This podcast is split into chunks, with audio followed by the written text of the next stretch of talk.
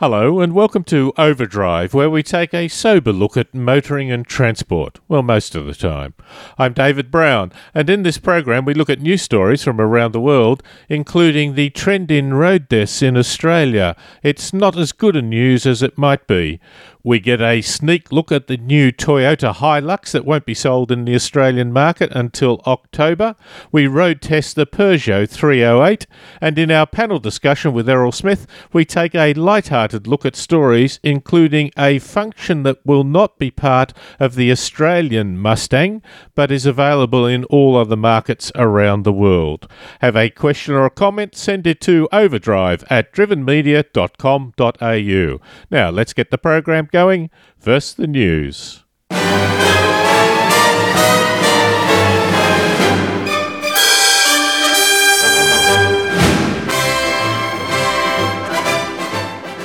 Deaths on our roads have been generally trending downward for many years.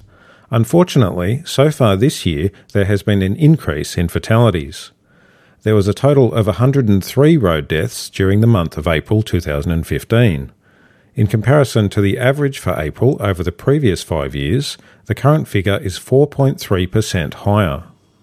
During the 12 months ended April, there were 1,174 road deaths. This is a 0.4% increase compared to the total for the 12 monthly period ended April 2014. However, the population has grown, so the annual deaths per 100,000 population stands at 5.0. Compared to the figure for the 12 monthly period ending April 2014, this is a 1.1% reduction. Motorsport improves the bread. It makes for improvements in car design, performance, and efficiency. Now, some of this technology is finding its way onto trucks under the AeroKit name, an aftermarket accessory that was originally developed for the motorsport industry and can reduce a truck's aerodynamic drag by a third has just been granted patent status. The patent covers the bumper turning vane, which generates a vortex along the side of the truck, narrowing its wake envelope and reducing aerodynamic drag. More than 800,000 kilometres of real world intensive physical testing of the Aero kit was conducted on a trial fleet of Stobart tractor units and trailers during the course of 2014. Toyota and Honda have issued recall notices for some cars in Australia to fix a potential problem with an airbag inflator mechanism. The part is supplied by Japanese safety equipment manufacturer Takata. This issue has been going on for many years, and there have been previous recalls for airbag problems. There have been no incidents reported in Australia, but six deaths have been attributed to the fault in overseas countries. The magnitude of the problem will mean that replacement parts will not be available until the beginning of next year. In the last month, there have been 29 different recalls issued for cars, trucks, and motorbikes. Most of the debate about transport issues arising from the recent federal budget are about large construction projects, but funding impacts are also going to be felt in some less expensive but very important programs a federal scheme to provide seatbelts for school buses in rural and regional areas has been dumped to save $1 million. The Seatbelts on Regional School Buses program was created by the former coalition government to improve safety on long distance bus rides. In the six years to February 2014, it funded seatbelts on 412 buses the government's total road safety budget will be cut from 25.4 million last year to 18.7 million in 2018-19. Mobility scooter drivers in New South Wales are being trained to safely use roads and footpaths in a bid to curb growing accident rates. Free seniors training workshops are being held across the state to try to reduce accidents and highlight road safety obligations and how to use scooters safely. Yass Valley Council Road Safety Officer Melissa Weller said Australia wide there had been 62 deaths over a five year period. If you want people to change their behaviour, you have to encourage them to do so. This is the reasoning behind a program in Perth, Western Australia. Thousands of northern suburbs motorists will get phone calls urging them to take public transport in a bid to ease Perth's congestion woes a team of 22 transport coaches will man telephones in the latest traffic busting plan. Under the $2.18 million Your Move Wanneroo program, which has City of Wanneroo and RAC support, people will be encouraged to consider public transport, walking, and cycling as alternatives to driving. Transport Minister Dean Nalder said Cockburn residents responded enthusiastically to the program last year, reducing car trips they took by 410,000, or 5%. The UK Motor Registry Authority had a bit of good karma after a wealthy woman paid $455,000 for a Hindu related registration. The letters and numbers spelled out Krishna. The amount is over twice the previous record for a modern number plate. Another rich motorist paid almost $195,000 for the plate 458S, which not surprisingly will go on his Ferrari. And that has been the news.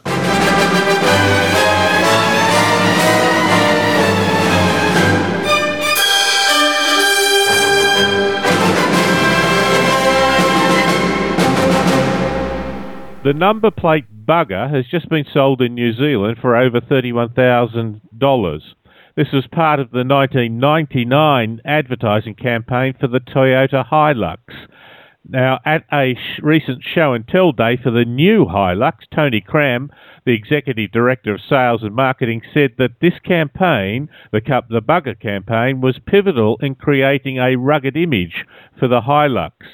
Uh, now, the new one we've not been able to drive, but of course it's not to be launched in Australia onto our market until October. But with a number of major opposition products being launched onto the market, and the fact that the Hilux is about to be launched onto the international market, Toyota thought they would keep the flag flying.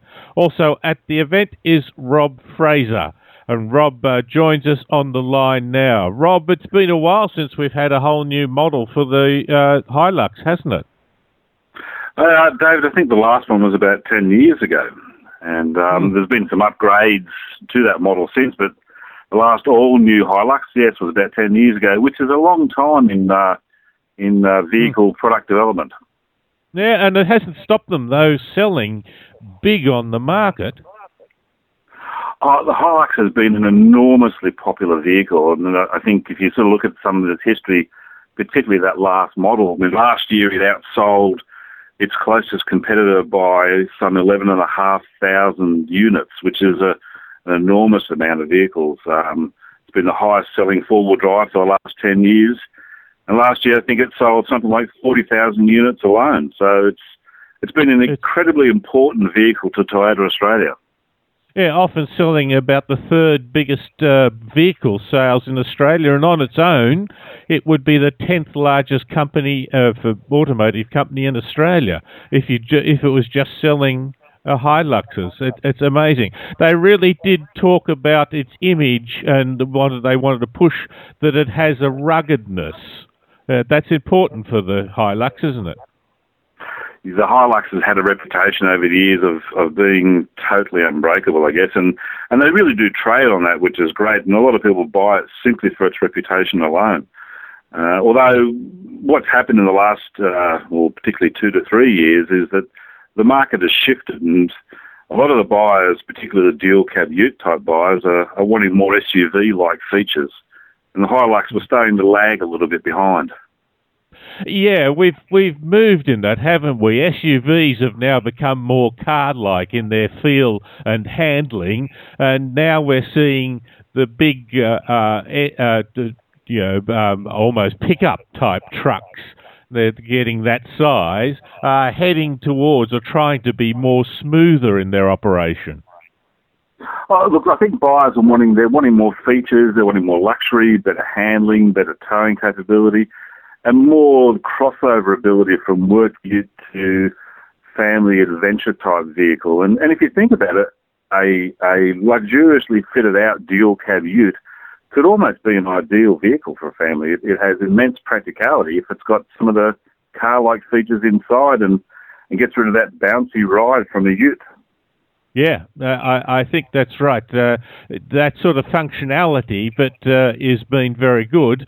But uh, now, as you say, uh, a lot of the sales, I asked Toyota, 70% of sales of the Hilux are dual cabs, and in the four wheel drive version, it's 90% and in the two-wheel drive version, which is more favoured by tradies who don't want to go off-road, they just want a, a ute they can take around the sites. So they're doing two-wheel drive versions. It's only about 20%, but 90% of four-wheel drive versions are, are the crew cab, uh, the dual cab which is amazing, isn't it? You mentioned towing capacity. The new one's going to have an increased capacity. Uh, look, I think that's one of the things that Toyota has lagged behind a little bit. And now they've increased the new towing capacity to three and a half tonnes. But it's also important to note what the gross mass of the towing vehicle and what its towing is as well. Because quite often you can tow a larger caravan or um, yeah. camper trailer behind, but you can't really carry a lot of gear as well. So that's something that people have got to watch as well. Yeah, that's a, a, an issue, and I think you're driving the uh, Triton at the moment, where they really push that fact. Uh, look, they do, and I mean the Triton has a three-ton towing capacity, but along with that, it can still take almost a ton of uh, extra gear as well, which makes it much more practical as opposed to uh, being able to tow something but having to leave one of the family behind because you haven't got enough room for them. Rob, some lovely points. Thank you very much for your time. Always a pleasure, David. And that was Rob Fraser from ozroamer.com.au talking about the new Toyota Hilux. We haven't been able to drive it yet, but Toyota has given us a bit of a sneak preview of its looks. And you can get a longer interview by going to our website at drivenmedia.com.au.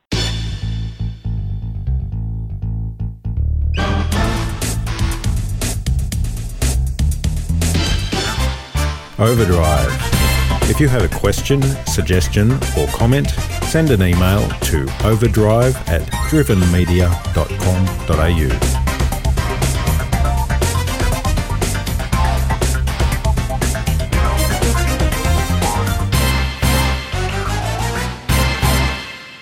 Diesels have come a long way. Perhaps a reflection of this is the new Peugeot 308 GT. You can get it with a petrol engine or a diesel engine. The petrol has more horsepower, but the diesel has more torque, as you would expect. I drove the 308 GT and the more conservative Allure Premium. Uh, as has Paul Morell from practicalmotoring.com.au. Paul, Peugeot went through a bit of a rough patch there for a while. I remember the launch of the 307. It was a little bit ragged around the edges. I think they've uh, come back with a bit of a bang with this new model. I think they have, David. You have, I have a longer memory than you. Obviously, I remember Peugeot going through a much longer uh, ragged patch. They seem to lose their way quite quite considerably. The 307 was fairly typical of that, but there were mm. other models in their range that were not particularly exciting and were probably a little overpriced. But yeah, they've got their mojo back with the 308. I think it's a it's an excellent little car. They're still trying to sell sort of uh, that image of, of um, if not luxury, of course, but perhaps premium uh, as as being uh, something with a little bit of specialness about them? Yeah, there's there's a fair bit of cachet with the badge, obviously. Um, it's an interesting area, as we've discussed before. The whole the whole luxury thing is a is a real battle. Um, we have the three the three German brands: Audi, BMW, and Mercedes Benz, and then a bunch of other you know, minor players fight for whatever's left over. And Peugeot would very much like to be in that category. And I think to mm. some extent the 308 does achieve that. Yeah, it's uh, apparently the European Car of the Year for 2014. So, uh, not the World Car of the Year. That went to Volkswagen, one of its uh, competitors. But uh, obviously, that's uh, being seen as being uh, pretty good in that part of the market. It is. It's um, I mean, it's, it's interesting when you look at the 308 GT, which is obviously the, they call it a warm hatch, not a hot hatch. Uh, it's a great little car, but it competes almost head on with uh, the Golf GTI. I mean, for a lot of people, when it comes to a hot stroke warm hatch, the Golf GTI is almost the default choice. Mm. Um, and the, G, the GT 308, 308 GT, get them in the right order, um, is tackling that thing pretty well head on. And it does a surprisingly good job of, of competing with a car that's very well established and very highly respected. Hmm. Let's just uh, start before we get to the details of the GT. You can actually get a 308 in a small model with three cylinders. Is that enough? Um, Australians Australians have a, a predilection for bigger engines, and they're not. They haven't really caught up to the three to three cylinder thing yet. It's a bit like four wheel drive. You know, they believe that only milk comes in two litres. Um, the three cylinder Peugeot is a great little car. Um, I drove it as did you, and I found that it was it did absolutely everything I could want. Um, it was good on obviously good around town. Um, the ride was a good you know good balance. It was sporty, but it was comfortable. Uh, it certainly looks good. It's got a lovely sort of profile um, mm. all around. Um, an excellent little and car. The nice thing about the three cylinder is it's not too heavy, and uh, maybe that balance really of uh, you know not not a, a, lugging around quite as larger engine can add to the enjoyment of the vehicle. Yeah, we tend to have forgotten, or some people tend to, tend to have forgotten that it's the weight that causes the problem. I mean, it's the old Colin Chapman thing of, you know, add add lightness, as he said, and it always improves performance. Um, and the the GT, particularly the three pot um, 1.2 litre version, proves that thing very well. It's it's much lighter than its competitors, doesn't feel any more flimsy, doesn't feel less substantial. But because of that, the 1.2 litre three-cylinder turbocharged engine um, works incredibly well. I mean, it puts out what 96 kilowatts and 230 newton meters, which is not which is not to be sneezed at. And no, instead, add into the fact that it doesn't weigh very much, and you get a, a great combination. Yeah, no, it's uh, it's good. Uh, I think uh, just while uh, touching on the performance, uh, uh, good brakes, impressive road holding. Yeah, the French tend to be pretty tough on their cars, um, and they expect they expect the things to handle well, um, brake well. They need to because they're demon breakers. The French tend to brake at the last possible moment. It's it, they play chicken with everybody. You know, first first person to blink loses the the braking battle. Um, but yeah, great little car. Uh, yeah, and, and economical. I mean, it's it it's a 1.2 litre. It gets one 5.1 litres. Now we're talking the three cylinder, 5.1 litres per 100 k's. Yeah, that's on, good. A little bit on the downside. Typical European car. It requires premium unleaded, so you know there's a bit of an offset there, but it's minor. Paul, always good to talk to you. Thank you very much for your time. You too, David.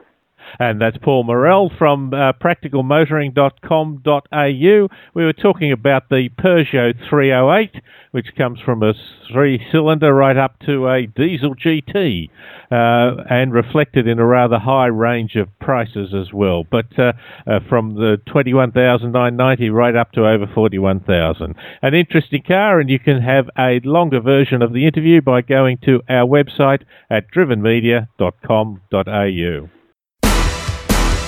Overdrive. For more information and past programs, go to drivenmedia.com.au.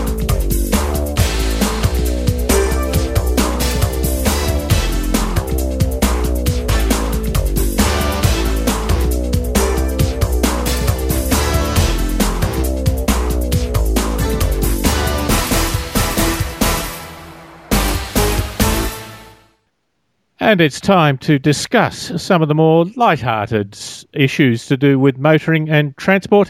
And to help me along the way, I have our good friend Errol Smith. G'day, Errol. G'day, David. Now, the Mustang, there's been a great hullabaloo about the new Mustang and when it will come to Australia. It'll be sometime this year. Uh, there's one feature, though, it won't have, and that's called the line lock function which is in fact standard on every other Mustang sold around the world, every new Mustang. Now, it's um, a, a, situation where the line lock will be disabled, although it won't necessarily uh, be taken out of the car. So, a little bit of clever stuff might be able to put it back in. Now, what it does is it allows you to smoke up the rear tyres. It allows you to press a button and it will uh, lock the front wheels. You can then spin the back tyres without moving. The purpose of this is uh, supposedly to warm up the tyres, which means you can then have a faster getaway when you do actually decide to move. Uh, Errol, is this a device we need to have in cars in Australia? Well, I, I, David, obviously it's completely unnecessary because um, the only people that would buy a Ford Mustang are slow, considerate drivers with no interest in performance. Um, so um, I think this this nanny state stuff is just a waste of time uh, on this kind of vehicle. A mate, a mate of mine has just ordered a new Mustang, and he's had a Falcon V8 for a while. And he went in there and he was talking to the salesman, who said, "Well, of course we do have a four-cylinder version, turbocharged. How would you know? Why don't you consider buying one of those?" He said, "Mate, I'm buying a lump of Detroit iron. Why would I want anything else but the V8?" Yes, yes. it's a bit Yeah, silly because it, it doesn't it, it doesn't stop you doing a burnout. You just have to do it the old-fashioned way. Yes. And um, it doesn't stop the car going fast, doing donuts, or crashing into a pole. So, you know, what's the point of this, really? I, I think it's absurd. In fact, I suppose one thing is that to do it the old way is put your foot in the brake and lock the rear wheels, but power it enough to spin the back wheels, so Yeah. you're wearing out the back brakes. But then again, if you're the sort of person who smokes the tyres hugely, wearing out things on your car is not one of your major concerns. It, it, it's, it's almost an aim, really. Um, Yes. I, I work with someone like that. Believe me. Um, I like I like the um, I- I like the wording that it will be disabled but not deleted. So hmm. basically, what they're saying between the lines here is you just take it down to your local hot up garage. They plug in a computer, press a few buttons, charge you three grand, and you've got it enabled anyway. So Yes. Where would you possibly use it? The idea of it making your rear tyres warm, you're not going to Yeah. sit at traffic lights and smoke them up just so you can get off from the traffic lights a little bit quicker. so You're sorry, only David, I- use it- but David, I don't understand what's wrong with that. What's my point? Yeah. I mean, it, yeah, it's silly, isn't it? I mean, if you this is this is their their justification. This is what this is why it isn't called the burnout mode. It's called you know Yes. line lock or something that sounds technical. Um, Yes. um, and um, yeah, but it's it's just it's you know it's a bit of fun, It's for, isn't it? for Hoonsville. I just don't want them to do it in any street near me. Yes, I- I, think I, think that's how we got the Hoonlines in the first place, David. Yeah. uh, i i if you called it a hoon function, that might make it worse. People might enjoy it for more, giving it the name like hoon function. Just in, Yeah. Well, well, well, I think the interesting part about this story was that we're the only place in the world where they've had to turn it off. So even in, in the EU and all these other sort of, you know, uh, places known for their, their sort of nanny state culture, it's still enabled there. So uh, yeah, it's it's interesting. They've also had to cut the um, um, the uh, drift mode out of the upcoming Focus RS. So the Ford guys aren't aren't very happy at the moment. Yeah, not with Australia Again- anyway. Yeah.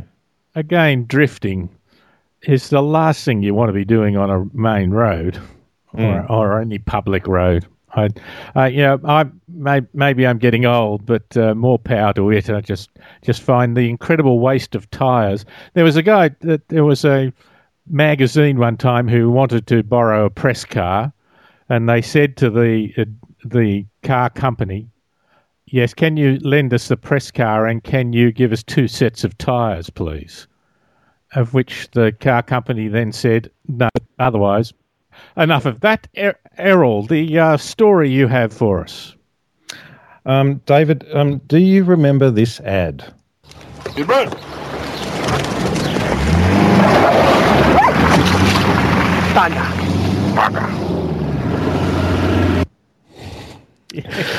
That was uh, that was the award-winning Toyota Hilux bugger ad from August '99, if you can believe it's that old. Well, if you wanted to get some bugger on your Hilux, then you've missed your chance because the bugger number plate from the ad, and yes, it was a real registered plate, has just sold in New Zealand for thirty-one thousand seven hundred dollars Australian, uh, about enough to get you a new Hilux. What do you reckon, David? Would you want bu- Would you want a number plate that said bugger? Yeah, it, it's a rather sad reflection, really, isn't it? Although nowadays it's a remarkably mild term compared to what a lot of people are saying in, in public and on air and in films and so on. Well, in Australia, it received 120 complaints, um, apparently.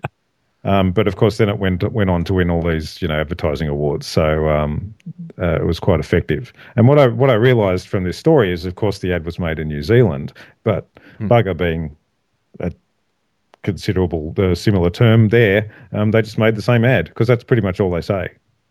yes. So it, it, was early days of computer animation, really, wasn't it? Getting a dog yeah. to move its mouth as though yes. it were talking.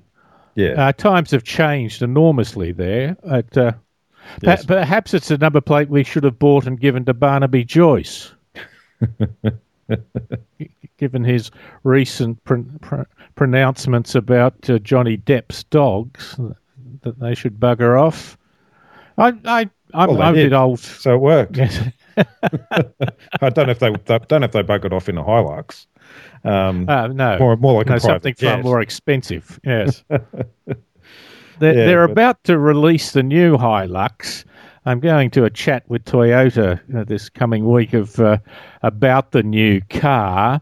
I, I, might ask them whether they might revive the ad just to see if it was uh, appropriate then and how it might be accepted now. Mm, maybe it's not strong enough now. Maybe they'll have to uh, switch to a word, a word with less letters in it. yes. Yes, I'll, I'll darn it, or words to that effect. Yeah. All right, Errol. Lovely to talk to you. Thanks again for your time. No worries, David. See you. And that's Errol Smith talking some unusual stories in the world of motoring and transport. And you can hear a longer version of that by going to our website at drivenmedia.com.au.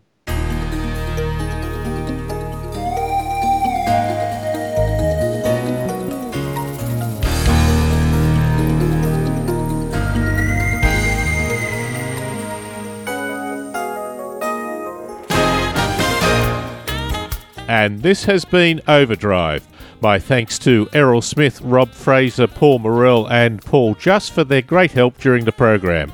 Now, if you would like to hear an extended interview of the show or past episodes, go to our website at drivenmedia.com.au. Overdrive is syndicated to stations across Australia on the Community Radio Network. I'm David Brown. Thanks for listening.